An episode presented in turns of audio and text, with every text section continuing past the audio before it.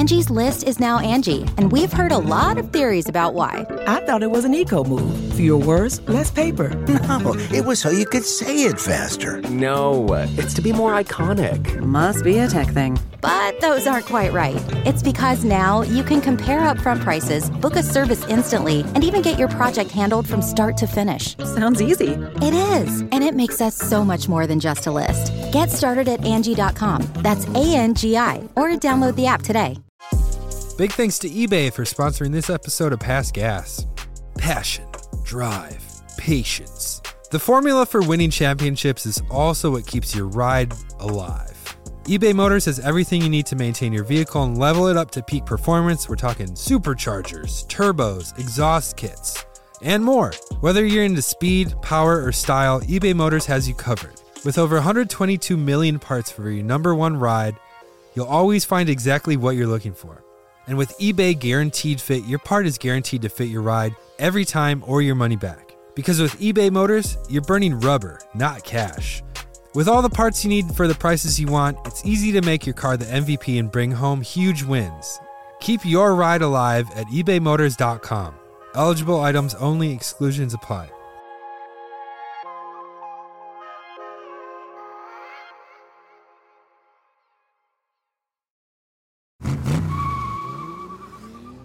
Baghdad, summer of 2006.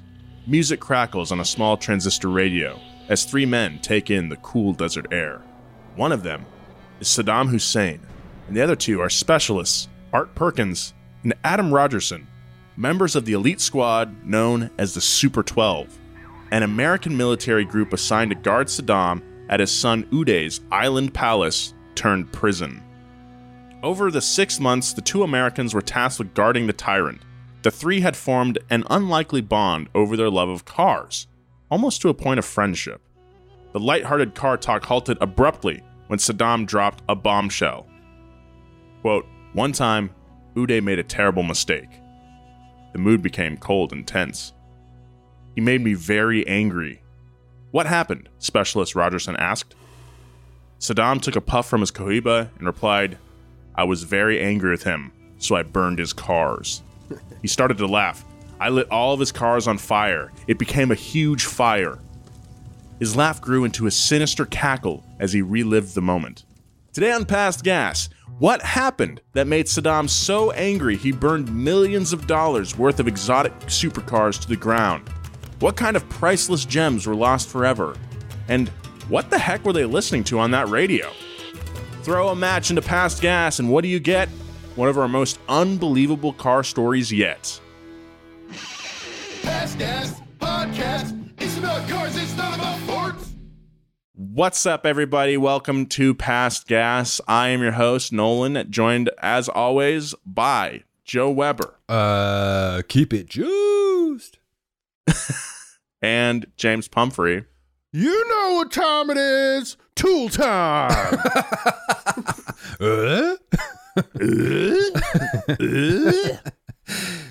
James, I think someone's already taken that. By the time this airs, it'll probably be on a shirt.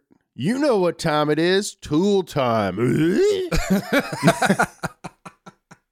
got high-low. We're going to start shooting high-low soon. Yeah. Getting in the tool mode. Yes, we are. So I thought I'd make up a tool catchphrase right out of the blue. Just pulled it out of my brain. You know what time it is. Tool time. Are you Jim the Tool Man? I'm Jim the Tool Man Pumphrey, baby.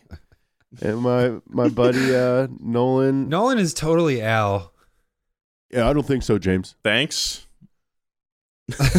I'm Wilson. I think Nolan's too young Tool time. Yeah. I've never seen Home Improvement. I'm aware of it. You're the older brother. Mostly I'm aware of. You would relate to Home Improvement so much. Yeah. Totally. Probably. Of any sitcom, Home Improvement is the most aimed at you and your family. No, I think Nolan would be more of a fan of men of a certain age. But maybe that's just me. That's another Tim I've the heard of that. Show. I'm not sure whether to take that as an insult or not. I did the intro early, so it feels like this is where I would say that this is not a sitcom podcast. This is a car podcast. Today we're talking about one of a diabolical figure in world history. Yeah, if you click the title, you know who we're talking about already. Yeah.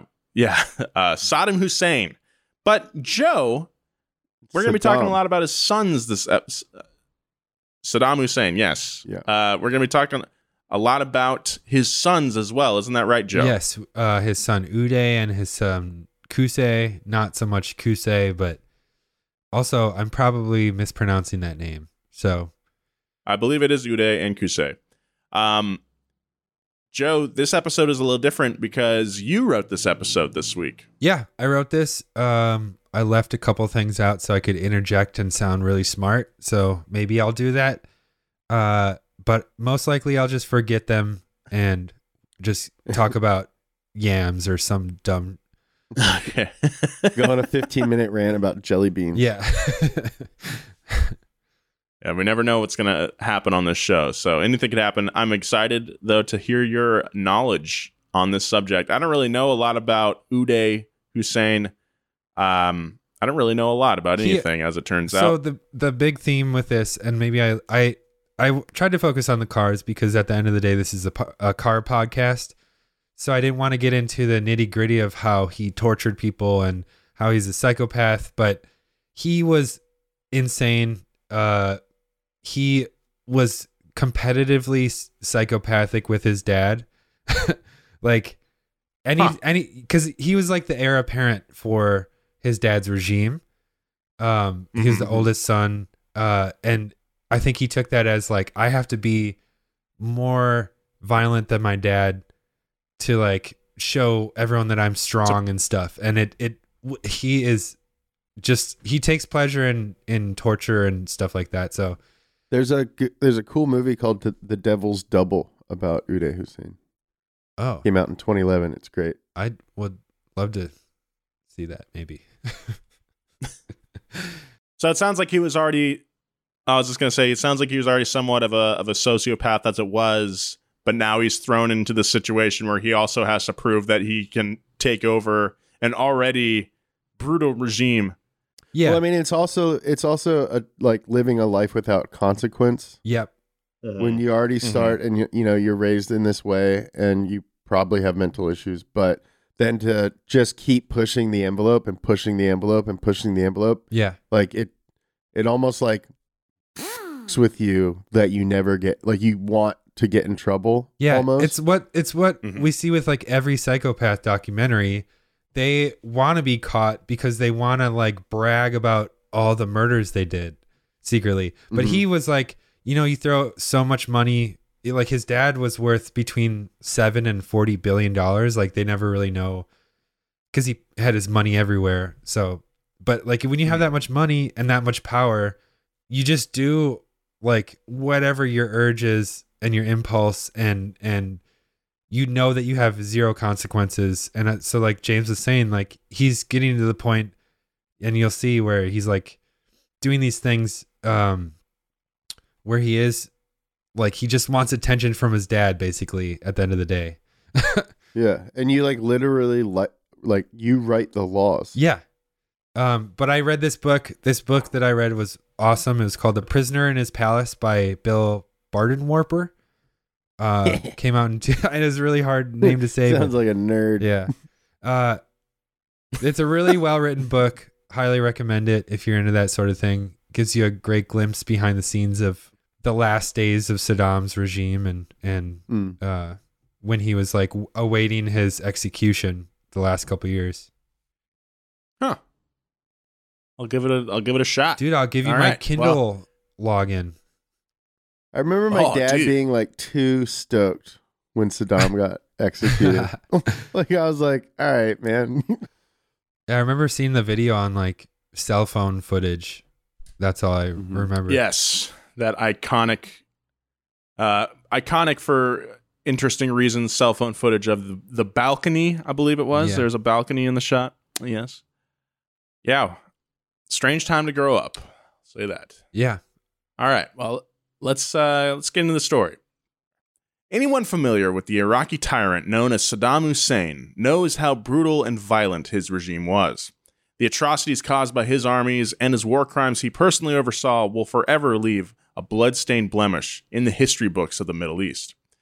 Saddam sometimes killed just for fun, and his son Uday didn't fall far from the murderous tree. In fact, Saddam's bad apple found his own plot of dirt and sprouted into an even nastier and deranged man, one who delighted in torturing and killing innocent people. As with seemingly all power-hungry megalomaniacs, the Husseins were also into expensive cars, with a collection totaling over 1,300 cars owned by Uday alone. Sure, they had political power, but where did all that wealth come from? How were they able to afford a fleet of Mercedes limos, countless Ferraris, and Gemballa-tuned Beamers and Porsches? To understand this, we're going to tell you everything you need to know to get up to speed on Saddam Hussein. Saddam Hussein was born into abject poverty in the Iraqi city of Tikrit, 175 kilometers north of Baghdad. His name literally translates to "he who confronts" in Arabic. In the 1950s, while living with his uncle in Baghdad, Saddam was indoctrinated by a nationalist movement called the Ba'ath Party. Ba'ath, Arabic for rebirth or renaissance, was an anti-imperialist and staunchly against the ruling monarchy. During this time, there was a whole lot of political unrest in the Middle East, and nationalist revolutionary groups were overthrowing monarchies and driving out British and French influence. Coups in countries like Egypt and Libya showed that if a movement was strong enough, they could pull off a successful revolt. Things came to a head in Iraq in 1958 when a secret group of military officers led by General Abd al-Karim Qasim overthrew the monarchy and inserted themselves into power. This event is known as the 14 July Revolution. The Baathists opposed the coup, and Saddam and others in the group attempted to assassinate Qasim. However, Saddam started shooting prematurely and the mission failed. Saddam fled to Cairo to hide out. I believe it was like Saddam and like six other guys or something like that tried to assassinate. It was a very small group. And they, Saddam totally blew it. He shot early. I think he was too excited. It just Saddam failed. He shot himself. First, he got shot in the leg and stuff and was injured. And then just like Cheddar Bob. Just like Cheddar Bob. But it also shows like how contentious things were in the country at the time. If there's multiple groups going around with their own plans of coups, and then other groups saying, no, you guys didn't do it right, or we gotta be the ones taking charge here. This isn't like a huge part of the story, but like the Baathists were nationalists, Iraqi nationalists, and a lot of the other groups were pan-Arabic, so meaning like, you know, it turned out to be like more communism, and it was just like multiple countries worth of revolutionaries that were all going for like the same thing. And I don't really know the details on that, but I think the eventual goal was to have like a unified Middle East. And the Baathists did not like that. That sounds nice. Okay. Unified Middle East.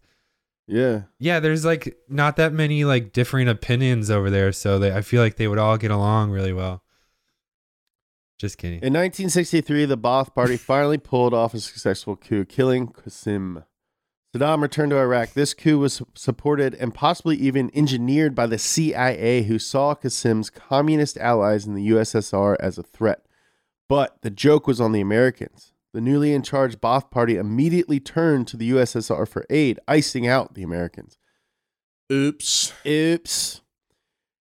In the 6 months after the coup, the Ba'ath Party executed as many as 10,000 Iraqi men they considered communists. It was a brutal show of force, and Saddam's psychopathic role in the violence made him a rising star in the party. It also helped that he was cousins with the top dog of the Ba'ath Party, Ahmed Hassan al-Bakr. From 1963 to 1979, Saddam rooted out people in his own party he perceived as a threat and stepped on the throats of his allies to become general and eventually vice president right behind Bakr. As his cousin grew older and weaker, Saddam saw his chance to take power, becoming president himself. The first order of business, purge any dissenters within the government. Hundreds of officials were shot, ushering in a new era of paranoia, violence, and confrontation. That's what I'd do. That's what I would do. Trying to think of a fun car fact we can throw in here to keep this a car podcast at this time. Like when we first pitched this idea, I was like, yeah, this is awesome. Like we should definitely talk about this. But I forgot that we'd have to have like a lot of context that wasn't necessarily car related. This is all the context we need. Now it's getting into the car stuff, I swear. All right. Great. Makes me just want to do a history podcast. Like yeah, just straight up. I felt like I was trying to simplify it, but there's so much that happened between 1958 and 1979 that I was like, I can't ignore this, but I need to do it as quickly as possible and put it in simple terms. So hopefully it wasn't too much like coup stuff. Well, I would if you're interested in more of this very complex topic as you're listening to this, I would definitely suggest finding some books on that time period. This is by far, like, our show is by far not the only source you should take for these events. Definitely not. Because, yeah. Is this stuff mentioned in that book, Joe? Not really. Like, a little bit, yeah. But it's more about the 6 months that the Super 12 was, like, watching Saddam before his execution. Gotcha, okay. And how they, like, bonded, so. Okay. Well, we'll keep going. We've mentioned the oil crisis of the 1970s 1,000,000 times before on this podcast, and even more somehow on our YouTube channel, but we've never done a deep dive on the cause of it. It was such a worldwide event that it's worthy of its own episode, but all you need to know for this story is that the Organization of Arab Petroleum Exporting Countries, or AOPEC, or I think you just say OPEC with an A. Oh, APEC. Yeah, or OPEC with an A. OAPEC placed an embargo on oil to countries that supported Israel in the Yom Kippur War. To put it simply, an embargo is basically like when a Karen eating at a restaurant complains about her steak being too bloody, and the server is like, "You ordered medium rare. This steak is perfectly medium rare." And the Karen maintains that she knows what medium rare means, even though she actually meant medium well. Then the server has had enough of this Karen and kicks her out and bans her from ordering steak in that restaurant. Only in this case, the Karen and the server are different countries, and the steak is the resources manufactured within the server's country. Mm. And the Karen is backed by the U.S. government. Countries like Saudi Arabia, Iran, and Kuwait cut off oil supplies to countries such as the U.K., Canada, Japan, the Netherlands, and the U.S., creating a, quote, panic at the pump during an era when cars were huge and thirsty for gas.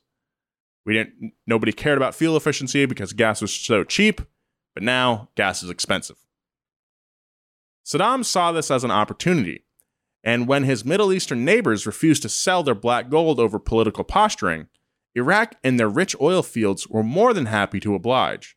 Just a year earlier, in 1972, Saddam had nationalized the oil industry in Iraq.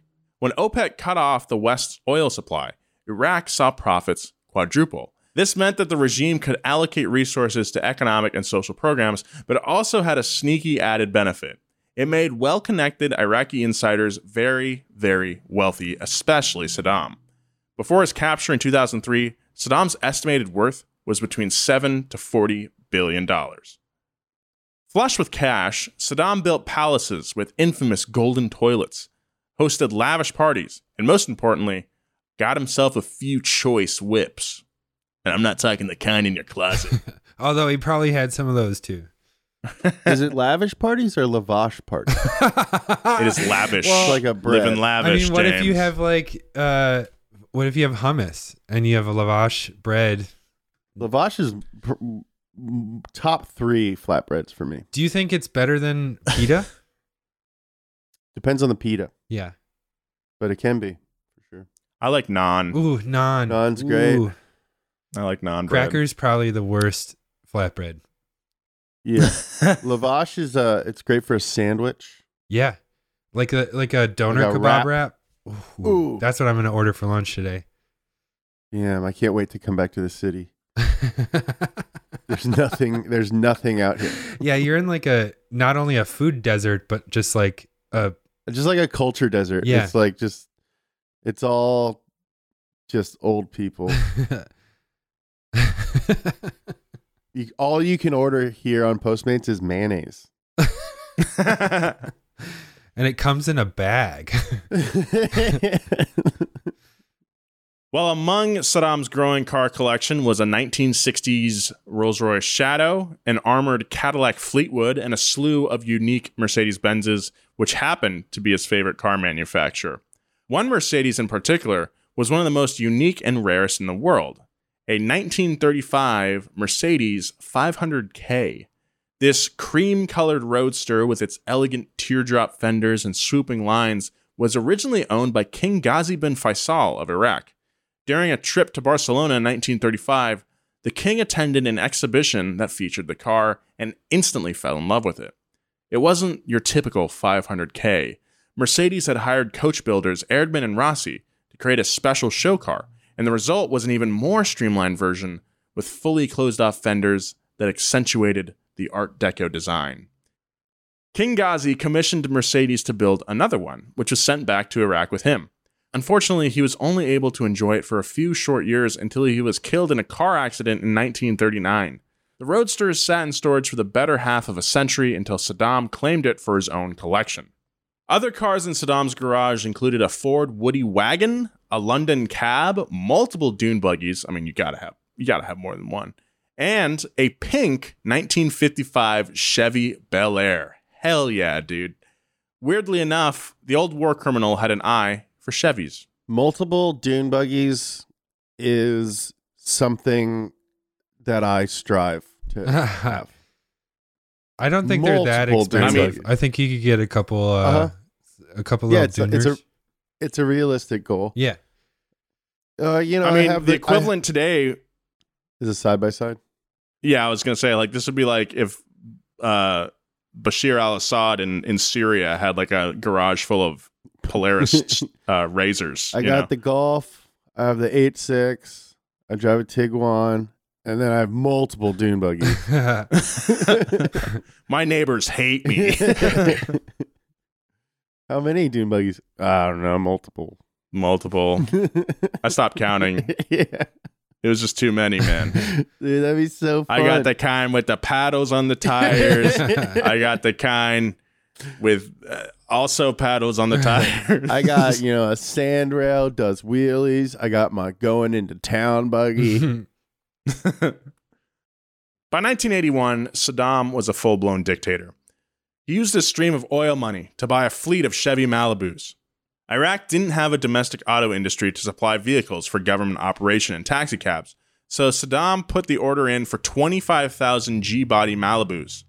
The only issue was, the U.S. wasn't too keen on Saddam's bloody rise to power, even though they aided it at times, and they had sanctions on Iraq that prevented the direct sales of manufactured goods to the country. So GM called up their Canadian office, who agreed to broker the deal. General Motors of Canada sent over the first 12,500 Malibus from their Oshawa, Ontario plant, and GM got a cool $200 million in today's money from Saddam. $200 million? Yeah, dude. Good Lord. When the cars arrived in Iraq, they were all defective and poorly built.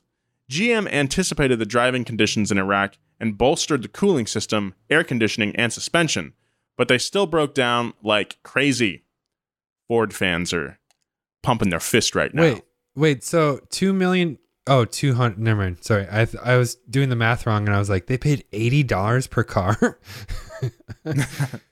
Saddam was so disgusted by the cars that he canceled the delivery of the other half of the fleet. The rest of the Iraqi taxi spec cars were sold for dirt cheap in Canada. Cars were a status symbol, but also a passion for Hussein. Years later, when Saddam was being guarded by American soldiers in a bombed-out palace, he would use his love of American cars to relate to and probably manipulate his captors. Cars were a passion shared not only by Saddam and the members of the Super 12, but his brutal son as well. We'll be right back with more of this story, but first, a word from our sponsors.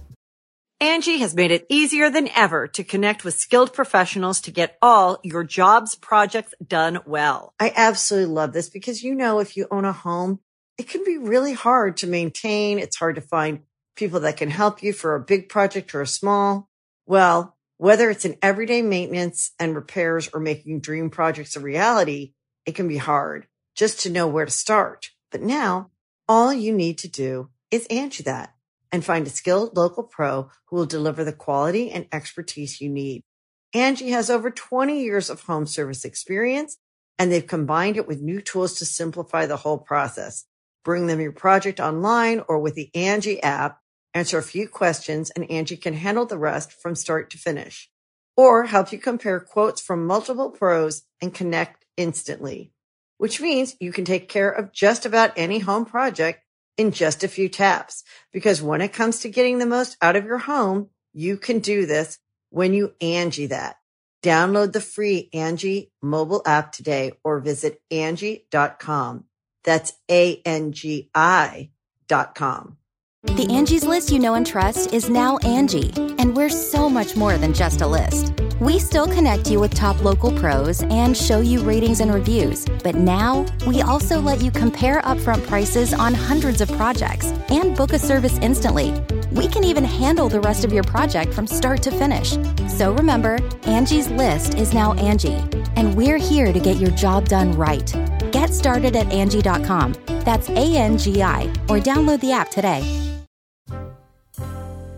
Uday Saddam Hussein al-Tikriti was born in 1963 to Saddam Hussein and Sajida Talfa, Saddam's maternal cousin and wife. His dad was in prison when he was born, and it's rumored that the Ba'ath Party members used Uday's diapers to smuggle messages in. When he was 20 years old, Uday was put in charge of the Iraqi Olympic Committee by his father.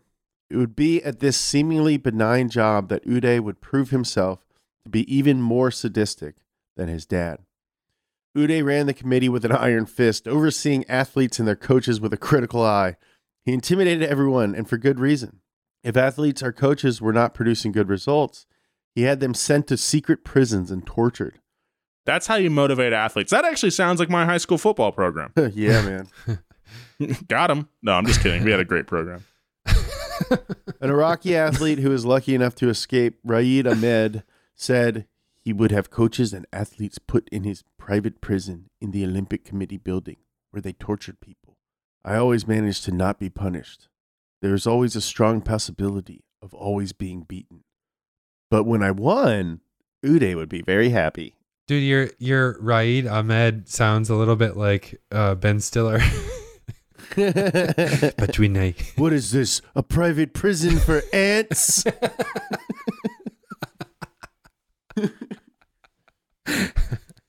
The love of torture only grew as Uday got more into drugs and partying. It literally became a lifestyle for him as he started importing black market items like booze, cigarettes, cigars, and fertilizer.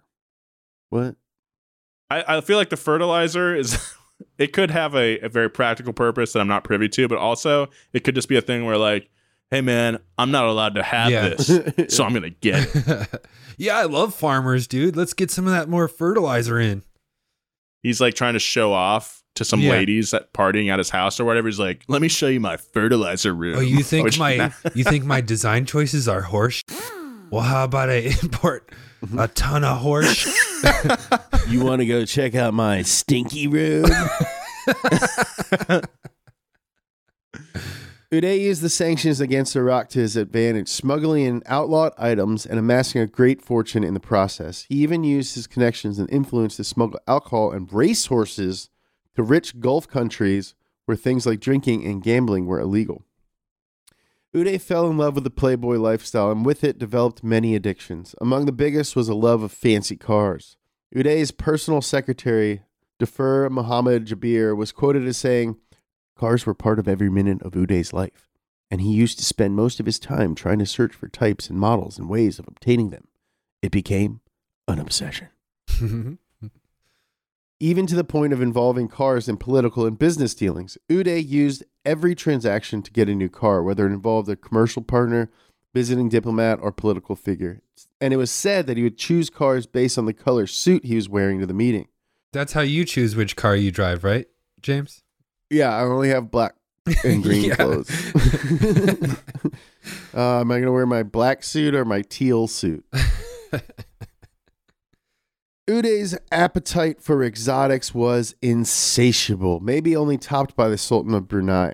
He had a massive and eclectic mix of cars, including but not limited to a pair of Nissan Patrols, a McLaren F1, a Lamborghini Machine Diablo SV, a half dozen Porsches, countless Dodges and Cadillacs, a Plymouth Prowler, shouts to Yuri from Straight Pipes. You're got the same taste as an evil guy. A Lamborghini Ella, maybe you're a psychopath too. I'm not saying definitely, but maybe Yuri from the Straight Pipes is a psychopath. It sounds like you're saying he's a psychopath. I don't know. I'm just saying maybe he is. He's Canadian. He can't be. No, he's Canadian. He helped broker the deal to get them the cars. Oh, he is a psychopath. Follow the money. Follow the money. Follow the money, dude. Follow the loonies. Follow the loonies, guys. Follow the loonies, guys. Yuri. The Straight Pipes. Oil travels in large pipes. Oil pipes. Usually over great distances. And you know what? You want them to be straight as possible across those long distances. Oh, my God. Follow the money. Freaking Illuminati. Oh my gosh, follow the loonies. Follow the loonies. Follow the loonies, dude. He also had a Rambo Lambo, which is a Lamborghini Machine LM002. And that was Uday, not Yuri Tereshin. No. Yuri's got a Honda Element. You know what oil's made out of? Elements. Elements. Element skateboards. Joe's got a skateboard behind him. His Rambo Lambo met an unfortunate fate, which we'll get into later. He also had a Mini Cooper convertible. Uday owned 18 custom Rolls Royces, which included Silver Shadows, Silver Spirits, Corniches, Cornichons, that's a tiny pickle, and Silver Wraiths. I think it's Corniche. Corniche? Oh, Cornichon is a tiny pickle. It's French. Many of these were worth up to $550,000 nowadays. In fact, he was at one point Rolls Royce's best customer. Ooh, guys, that's a silver shadow on your history. Following in his father's footsteps, he amassed at least 22 different Mercedes-Benzes, including a whole fleet of limos. Do you know who Rolls Royce's best customer is now? Drake. Jeffrey. Jay-Z. Jeffrey. Epstein? Nephew of... Star. No, Jeffrey. Jeffrey, nephew of Sultan of Brunei. Really? Yeah. Oh. His Jeffru? I can't remember his last name. Bakhtiari or something like that. This is my nephew Jeffrey. Nephew. My Jeffru. This is my nephew Jeffy. Uday also loved to modify his cars, sometimes beyond recognition. He's like Will.i.am. He modified the rear of one of his Rolls Royces to resemble a Mercedes. Two of Uday's Mercedes saloons had war scenes painted on them, and one had color-changing paint to confuse pursuers. When he wasn't having his own cars modified, he bought ultra-limited models from tuning houses like Gemballa. One noteworthy car in his stable is the awesomely garish Gemballa-tuned BMW 635 CSI. Oh, yeah. Or, yeah. What's the CSI? Oh. Yo! Yabba dabba doo! Yabba dabba doo! Yo, okay, this Gemballa looks exactly like this is Max's favorite car. It's like this, yeah. To call this car's styling overboard would be an understatement.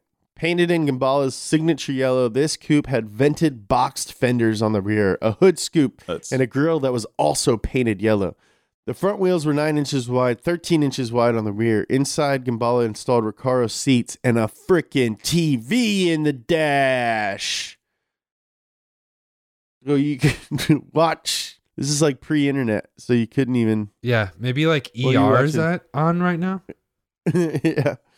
Although he loved German cars, Ferrari was said to be Uday's absolutely favorite car company. By the mid-90s, he had whole garage floors dedicated to the stallions, including a pink Testarossa, sick flex, a 348 Barchetta, and not one, but two F-40s. Only one survived the Iraqi invasion, and even then it took years to track it down. More on that later. I just wanted to say that these Gemballa beamers are so sick. Yeah, I talked about it, but it's like, honestly, I would love to have that car. I would drive the shit out of that thing. Yeah. It's like so ridiculous. It looks, it just looks fun, you know? Yeah, and you know it would turn heads. You bring that to Cars and Coffee? Oh, yeah. Oh, you bring that to Cars and Coffee? Yeah, you're the king. You're leaving. You're not leaving without a million new friends. You bring that to Cars and Coffee, you're going to have your own car enthusiast themed coffee brand. Yeah. By the time you bring that to Cars and Coffee, Magnus Walker walk right up to you and go, "Oi, nice call, mate." You bring that car to Cars and Coffee and you're leaving with Matt Farah's card. Yeah, you bring that car to Cars and Coffee, you're leaving with Matt Farah. Uday's 1,300 cars were stored in one of 7 massive garages he had spread out over northern Iraq. To care for his collection, he employed 15 full-time staff members. One employee's entire job was to fill binders with photos and information on luxury cars so that Uday could shop easier. Like, he doesn't know that Yahoo exists at this point? Since so many countries had sanctions on Iraq, he had to be clever with how the vehicles were purchased and imported. Documents uncovered during his capture revealed that Uday was very specific about not only how the cars entered the country, but how they were paid for. When he sent his personal secretary, Jabir, to go buy 5 different Excaliburs, which are American neoclassic cars with Studebaker guts, Uday wrote, quote, "All the cars in this catalog should be bought as per address on the last page. Payment should be agreed either against oil, euros, cement, or any other products that can be exported through Jordan." And in classic psychopathic fashion, he ended the letter with a little drawn skull and crossbones and the words, "Don't come back unless you bring the contract with you. Don't come back. Love, Uday." Yeah. Little skull. And the skull has like a little tongue sticking out. "I'm a little bit, I rule with an iron fist, but I am also have a little fun side." Intimidation was a common theme with Uday Hussein. He would do anything to get his hands on cars he desired, which were more important to him than other things in his life, like his own brother. During a business deal, the Emir of Qatar gifted 2 cars to Uday and his brother Qusay. Uday immediately demanded his brother hand over his car to him. Other times, Uday used political smoke and mirrors to get cash and cars. The Iran-Iraq War was almost an 8-year-long conflict between the two countries that ended in a stalemate in 1988. Iraq was indebted to their neighbor Kuwait for more than $14 billion for the money Kuwait lent them during the war. And Saddam could not pay them back. So he accused Kuwait of slant drilling across the border and used that excuse to send troops in. That's when you have your... Steal your milkshake. Yeah. Yes, stealing the milkshake. You got your oil platform. You got your platform in one location, but then you use the drill to go travel horizontally. And steal your milkshake! This 2-day occupation is eventually what led the US and UN to intervene, resulting in the Gulf War. But before that started, Uday had used the occupation as an excuse to steal 160 cars from Kuwait. When Saddam was finally driven out of the country, his troops set fire to 600 Kuwaiti oil wells on the way out, a literal scorched earth retreat. It got to the point where Uday had so many cars, he couldn't even drive all of them. Rare and exotic masterpieces of engineering sat untouched in underground parking lots collecting dust, some with less than 100 kilometers on the odometer. Jabir said of Uday's collection, quote, "He had so many cars that some were never driven. Sometimes we would go out, and after a few miles we would break down because the car had been standing unused for so long that there was moisture in the exhaust and the tires had perished." Along with Jabir, Salim Kasim was another trusted member of Uday's garage. Once a member of the Mukhabarat, aka the Iraqi Central Intelligence Agency, Salim was acting as head mechanic for Uday. His specialty was electrical systems, and he was tasked with being an expert on every single car Uday owned. This meant that Salim had to travel to where these cars were being made in order to learn firsthand how to repair them. Uday sent Salim to study Cadillacs in Toronto, Rolls-Royces in Birmingham, Mercedes in Vermont, and Lamborghini machines in Bologna.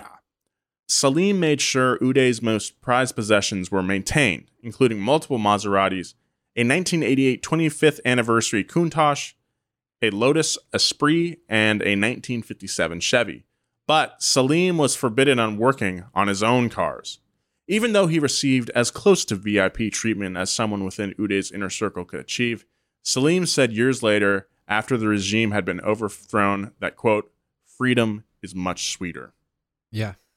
That would suck. If you're like so knowledgeable and you have zero time to work on your own cars, and it's just like, yeah, when goes from being a passion to being work. You're describing Zach Job. I know. As I'm saying this, I'm like, oh man, we can't bring our own cars into the office. Yeah. For how brutal. It's just like, what? Sorry, I was just going to say, like, you can just totally see how Salim would be gaslit, probably, where it's like, look, man, like, Uday's like, look, dude, like, I give you everything. Mm-hmm. Like, you are protected here. I give you a great life, all this other stuff. Yeah, you get to work on great cars. Yeah, while that is technically true, it's also like, yeah, he also doesn't have the freedom to do what he wants when he wants, you know? Yeah. That would suck. That'd be awful. For how brutal and inhumane Saddam was, Uday was even more sadistic and bloodthirsty. Maybe it was knowing that there would be no consequences, or realizing he was heir apparent to his father's violent regime, but Uday acted on his every barbarous urge. He was impulsive and quick to anger, and oftentimes it ended in conflict within the family. I apologize for the pronunciation of this. Kamel Hana Gageo had served as Saddam's personal valet, bodyguard, and food taster. Ooh, that's a scary job. Since 1974, when Saddam was just an aspiring war criminal. He was trusted by Saddam, but not so much by Uday. Kamel introduced Saddam to the woman who would become his second wife, Samira Shahbandar. This rubbed Uday the wrong way, as he felt it was a slight to Saddam's first wife and his mother. During a dinner party on October 18th, 1988, Uday and Kamel got into a dispute, and Kamel was murdered in front of the other guests. Accounts vary, but some say Kamel was bludgeoned, then shot, and others say that he was killed with an electric carving knife.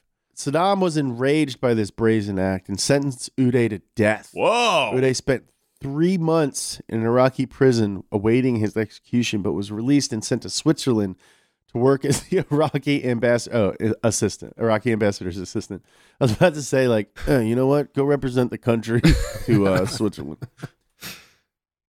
That ended when Uday was deemed too violent by the Swiss authorities, then deported back to Iraq. You'd think that at some point he would have realized that he was cut a massive break when he was allowed to work in Switzerland instead of being put to death, but rationale doesn't apply to violent sons of dictators in the same way that it does to the rest of us. Uday was sent back to Iraq with basically no repercussions, no lessons learned, with barely a slap on the wrist. Years later, in 1995, Uday's violent side would rear its ugly head again, and this time, Saddam knew exactly how to react. We'll get back to more past guests, but right now, a word from our sponsors. Big thanks to eBay for sponsoring this episode of Past Gas. Passion, drive, patience. The formula for winning championships is also what keeps your ride alive. eBay Motors has everything you need to maintain your vehicle and level it up to peak performance. We're talking superchargers, turbos, exhaust kits, and more. Whether you're into speed, power, or style, eBay Motors has you covered. With over 122 million parts for your number one ride, you'll always find exactly what you're looking for. And with eBay Guaranteed Fit, your part is guaranteed to fit your ride every time or your money back. Because with eBay Motors, you're burning rubber, not cash. With all the parts you need for the prices you want, it's easy to make your car the MVP and bring home huge wins. Keep your ride alive at ebaymotors.com. Eligible items only. Exclusions apply.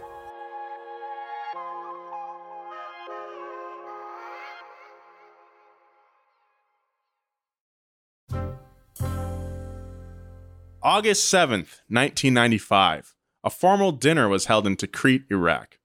Sitting at the table were numerous Hussein family members and trusted government officials. Sounds nice. They had convened to discuss Iraq's worsening security and economy.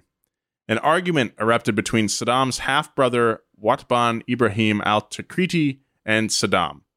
Watban argued that, given his erratic behavior and loose regard for the law, Uday should have his security clearance revoked. When Uday protested, Watban mocked his speech disorder. The argument grew to a shouting match, and Saddam was so upset he kicked both Watban and Uday out of the dinner party. Watban returned home and was met by Uday and his armed bodyguards. The confrontation escalated into a shootout, which resulted in 6 people dead and Watban seriously injured. In the aftermath of the carnage, it finally dawned on Uday that shooting his uncle was a bad idea, and Uday dropped Watban off at the hospital and fled to Jordan. Saddam, hearing of the incident, went to visit his half-brother in the hospital. When he saw him lying on the hospital bed, Saddam became enraged and ordered the destruction of Uday's car collection. He knew that destroying Uday's prize collection was the only thing that would get through to him. Saddam and his bodyguards drove to the presidential palace. Bodyguards rounded up the cars and lit them on fire. The blaze quickly grew to an inferno. Saddam, watching from a distance, laughed as 40 to 50 priceless exotics turned to smoldering piles of ash. There's no record of exactly what cars were burned, but assuming the average car was between $80,000 to $120,000, it's safe to say that at least $4 million worth of cars were burned in a single night. And it was almost a lot more. Saddam didn't know Uday had multiple garages and thought he was torching a majority of his collection. If he had known about Uday's 6 other larger garages, the devastation could have been far greater. In John Ronson's book, The Psychopath Test, he mentions that one way to elicit emotion from a psychopath is to take away their possessions. Saddam knew that destroying his son's prized possessions, his cars, was one of the only things that would affect him. And he was right. When Uday heard what his father had done, he had a nervous breakdown. He blamed his brother Qusay for not protecting the garage, then took matters into his own hands. He feared his father would find out about his other garages, and Uday set up barriers with armed guards protecting his fleets. Saddam never came for the rest of Uday's 1,300 cars, and eventually the family worked through their differences. Not like a normal family would, with words and hugs and tears. No, the Husseins found common ground by executing a bunch of cousins and brother-in-laws. That's creepy. Having attacked almost every neighboring country and burned every bridge with their allies, Saddam and his regime were out of luck. The last car Uday ever bought was a 2001 Bentley Azure he purchased through a friend in Jordan for $230,000. A few years later, the U.S. used weapons of mass destruction as a reason to invade Iraq, a justification that turned out to be false. What happened to the rest of Uday's collection? What fates lie for the other 1,250 cars? When Saddam's regime was toppled, chaos erupted. Iraqi citizens used the confusion to pilfer some of Saddam and Uday's cars. American troops guarding the presidential palace recall Iraqis coming to the gate with car keys ready to pick up their Benzes and Rolls Royces. Hell yeah. Where'd they get the key? All the keys were like in the cars. Some were lucky enough to get away with the car, and some found out the hard way that Uday didn't keep his car's gas tanks full. An unfortunate Iraqi drove a sputtering Rolls Royce only a few feet to the gate of the palace before it died, then tried unsuccessfully to push the 5,000-pound vehicle. Americans let this happen for a while before being ordered to destroy the rest of the cars at the palace as things grew out of hand. The immaculate 57 Chevy was run over by a tank as American troops winced. A Lamborghini Mashine LM002, one of only 328 ever made, was stuffed with explosives and detonated into a concrete barrier by the U.S. Army to demonstrate the destructive power of an IED. A bunch of cars were dismantled for parts, but not all of them were destroyed. Dude, if you were in Iraq when they were destroying Uday's car collection, please hit us up at passgas@donut.com. media. I didn't even think that someone listening could have been a troop back then. What's our email address? Passgas@donutmedia.com. Passgas@donutmedia.com. If you were a part of this, we want to hear about it. This sounds sick. A pink-striped Rolls-Royce was given to Baghdad police to use as a cruiser. Hell yeah. In 2004, Iraq's Minister of Finance auctioned off a huge chunk of Uday's collection, with the profits indirectly going back to the people of Iraq. A few random cars were spotted in locked garages by U.S. soldiers, like the pink Testarossa and a Porsche tuned by Gemballa. The yellow BMW was last seen caked in dirt in the middle of a field. I want a pink Testarossa. Yeah. But whatever happened to those two Ferrari F40s? Well, one is still missing, but the other was tracked down by a Ferrari fan in 2013. While pursuing a post about abandoned cars on the Porsche blog Renlist, Mazen Amin, an Iraqi national living in Stockholm, saw a series of pics that looked like they could have been Uday's F40. The car was covered in years of dust and looked to be in horrible shape, but there were some amazing context clues, like storefronts and gas stations in the background. Could this actually be Uday's lost F40? It would take years of investigating to find the answer. When Mazen showed the photos to his dad, he instantly recognized the background as their hometown of Erbil, Iraq. This led Mazen and his dad to buy a plane ticket to Iraq to hunt down the lost F-40. It led them on a wild goose chase with many shady characters, but eventually they came across the Ferrari under a bunch of tires. The new owner agreed to sell the car to Mazen and his dad for $300,000 despite its derelict state, but the deal never materialized. It would have been impossible to ship the car back to Sweden. Plus, while Mazen was waiting, the new owner had a Ferrari mechanic come and fix the car and now wanted $1.15 million for it. Mazen never ended up with Uday's F40. You know what he has. Well, yeah. Ran when parked.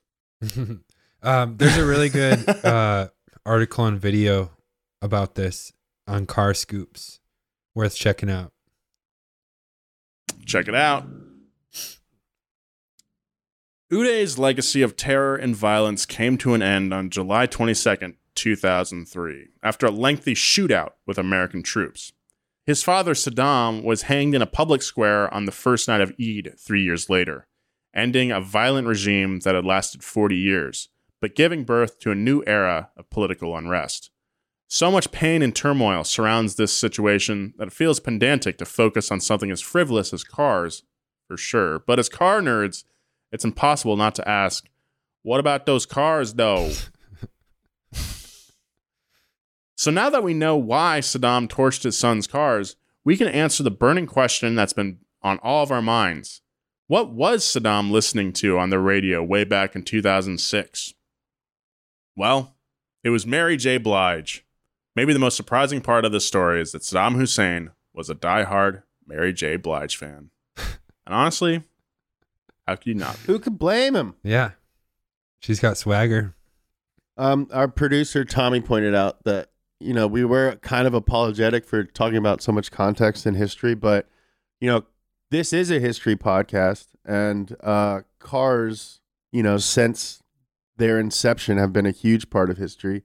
You know, the oil crisis and the fact that, you know, these countries were able to shift global politics with an embargo. Cars are the reason that we wanted the oil.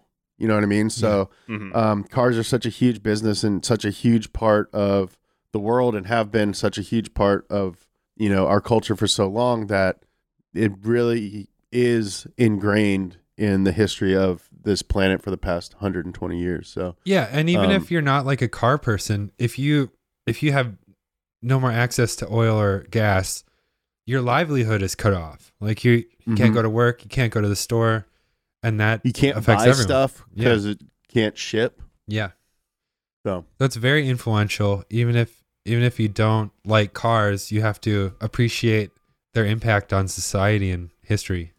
Mm-hmm. Yeah, and it's not even like, oh, you have to. It's like you have to. Yeah, I constantly have to. You know, like I get behind a truck that's moving slow, and I get mad in the moment, and I have to realize that, like, oh, everything in my house came on a truck. Let's cut them a little bit of slack. Every time I every time I'm behind a truck that's like moving slowly, I remember the last time I moved and had to drive like this big truck, and I was like, yeah, that guy might be terrified right now. Yeah. Yeah. And that he probably has like, you know, 18 gears or whatever. And yeah, probably just shouts to truckers. Yeah. We should do an episode on truckers. We got to find an angle that's interesting, but like, it is something we never think about ever. If you're a trucker, like, and you know, there's like some trucking legend or like some like cool, like strike or something, like some cool story in the history of trucking, let us know. Passgas@donutmedia.com. And speaking of letting us know and emails, we got a couple of fan emails here. Ooh. No, we actually have one fan email here. Nolan, you want to read it? Yeah, sure. Today's fan mail comes from a listener named Elvin. Hello, Elvin. He says, greetings from Orlando, Florida. I just want to say that I thoroughly enjoy the podcast, and it is single-handedly the funniest one I've ever had the pleasure of listening to. Thank you very much, Elvin. You all remind me of how my buddies and I are when we get together and hang out. Well, that's really nice. That's the goal, so I'm glad we're accomplishing that. Yeah, thank you. That's what we are. That's what, whoa. Hey, we're just a couple of buddies hanging out. Yeah, we're just a few buddies hanging out. That's how we pitch the show. Yeah, it's just, you know, it's like us three buddies. You take a couple of buddies, you put them in the same room, and then they all talk and have fun like they normally do. All right. Elvin continues. I cried literal tears when I heard James's impression of the Italians during the Ford versus Ferrari series. I had to listen to it again, and my 7-year-old daughter in the car with me, and she kept saying, give me a cigarette. Give me a cigarette. I'm an Italian. What? All right. Hell yeah. Keep it up, and know you have a Florida man as a fan. P.S. I also hate Hamilton. Couldn't even finish it. Take care. Yeah, we don't want to start that war again. No. I just want to point out that this is referring to my hate for Hamilton the musical, not Hamilton the driver. Hamilton the musical is a piece of trash. Hamilton the driver is possibly the greatest athlete ever. But some people were hitting me up on Twitter because I talked about Hamilton the musical. It's there's some diehard fans that will take you to the grave. You know what, man? I applaud them. I want to encourage musical theater kids to listen to this podcast. I was a musical theater kid, so absolutely. It's a bad musical, but musicals are cool. Yeah, that was what a takeaway. Yeah, fascinating story, brutal characters, but learned a lot. Thank you very much for listening to PassGas. Again, if you want to hit us up for fan mail, go ahead at passgas@donutmedia.com. Or if you know anything about the destruction of those cars, please do as well. Follow my friends at Joe G. Weber, at James Pumphrey, and follow me at Nolan J. Sykes on all social media. Big thank you to our producers, Thomas Willett and Bridget Davies, for making this show possible. And thank you, Joe, for writing this script. I had a lot of fun. Thanks. Yeah. And thank you to you guys for being so charismatic and making my Thursday morning wonderful. All right. All right. Be kind. I love you. As always, Wink Wink Nation, keep it juiced.